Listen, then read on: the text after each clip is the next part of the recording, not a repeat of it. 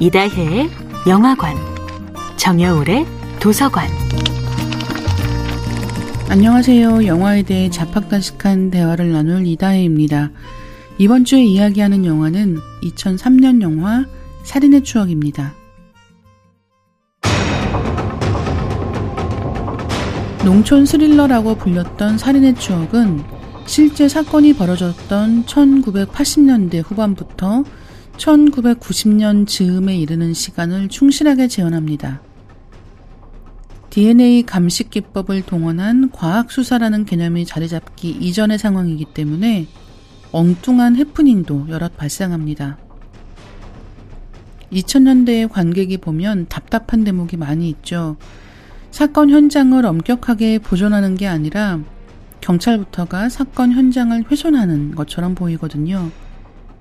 그 시대의 경찰 수사의 허점들은 살인의 추억에서 때로 답답함을, 때로 웃음을 불러일으킵니다.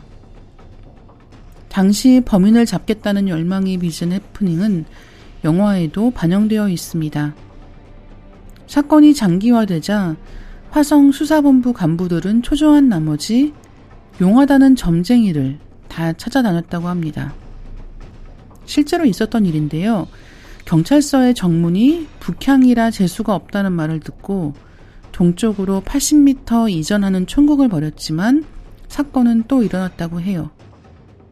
어떤 점쟁이는 서해 바다에서 발가벗고 목욕한 뒤 치성을 들이면 한 달 내에 범인이 잡힐 것이라고 예언했는데요. 수사본부의 간부 두 명은 금음날을 택해 서해안 초소의 갯벌에서 덜덜 떨며 바가지로 물을 붓다가 육군 초병에게 들켜 옷도 못 입고 주랭랑을 친 일도 있다고 합니다. 사건 발생 지역에 허수아비가 세워지기도 했습니다.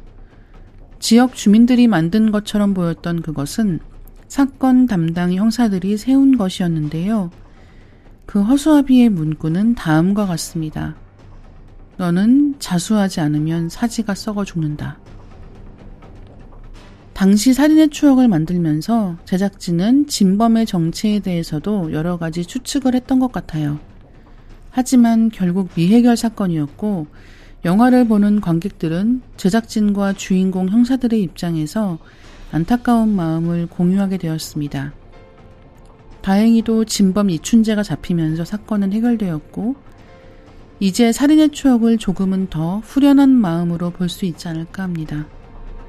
이다의 영화관이었습니다.